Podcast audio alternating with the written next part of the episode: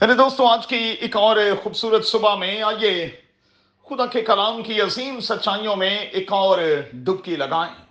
اپنے سامنے رکھیں سلاطین کی پہلی کتاب، اس کا نام باب اور اس کی پانچویں تا آٹھویں آیت۔ آج صبح کے لیے ہمارا مضمون ہوگا فیل سو ٹائڈ کیوز کا وزٹ ہمیشہ اچھا لگتا ہے۔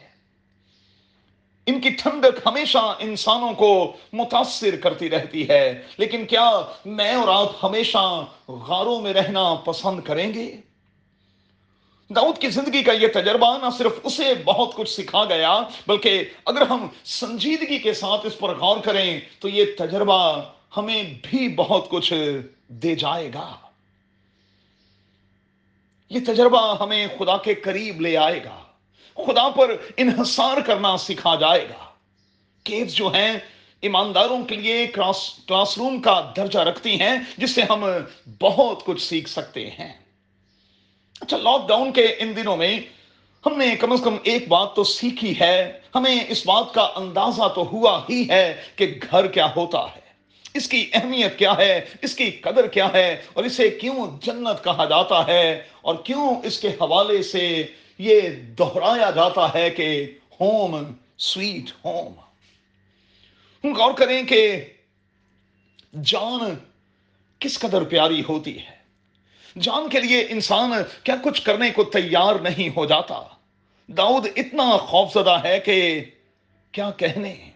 خود کو دیوانہ ظاہر کرتا ہے۔ سیمول کی پہلی کتاب اس کا اکیسواں باب اور اس کی تیرہویں تا پندرہویں آیت۔ اور پھر غار میں جا کر چھپ کر بیٹھ جاتا ہے، کیونکہ وہ سمجھتا ہے کہ یہی محفوظ مقام ہے۔ نو ڈاؤٹ گھر سے بڑھ کر محفوظ مقام دنیا میں اور کوئی نہیں ہے۔ اس گھر نے ہی تو ہمیں اس وائرس سے بچایا ہوا ہے۔ ہو سکے تو زبور ستاون اور پھر زبور کی کتاب کے ایک سو بیالیس میں زبور کو ضرور دیکھیے گا، یقیناً آپ کو برکت ملے گی۔ اچھا یہ واقعہ یہ زبور ہمیں کیا سکھاتے ہیں؟ پہلی بات، جب کبھی زندگی میں اس قسم کے حالات کا سامنا کرنا پڑے، خود کو مہربانی سے خداون کے حوالے کر دیں۔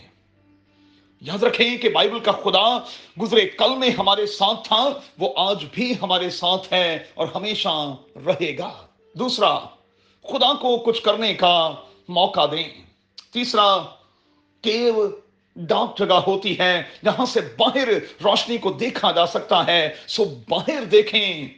خدا مند روشنی میں لائے گا، وہ سب کچھ میرے اور آپ کے لیے روشن کر دے گا۔ چوتھا، بلا ناگا دعا کریں۔ خدا مند کی شکر گزاری کریں۔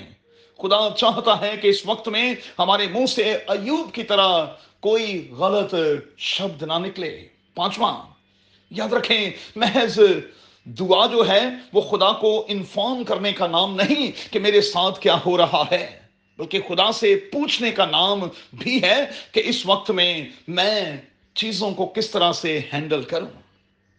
یاد رکھیں دوستو، جب آپ ٹائرڈ فیل کریں، جب آپ لونلی فیل کریں، آپ خدا کے ساتھ پلگ ہو جائیں۔ اور خدا من کے بندہ کی طرح وہ کریں جو قادر خدا مجھے اور آپ کو کہے۔ ایلیا کے معاملے میں سلاطین کی پہلی کتاب کے انیسویں باب کی پانچویں تا آٹھویں آیت کی روشنی میں اسے کہا گیا، کھا، پی اور سو۔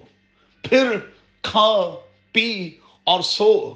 آرام کر، اس لیے کہ ابھی زندگی کا سفر جو ہے وہ بہت بڑا ہے۔ سو مہربانی سے ان دنوں میں کھائیں، پیئیں، ذہنی اور دلی طور پر آرام کی حالت میں رہیں۔ قادر خدا روشنی میں لائے گا۔ قادر خدا روشنیوں کو بحال کرے گا۔ قادر خدا اس ڈاکنس سے ہمیں نکالے گا۔ اور قادر خدا ہمیں پھر سے بحال کرے گا۔ یسو کے نام میں۔ آمین۔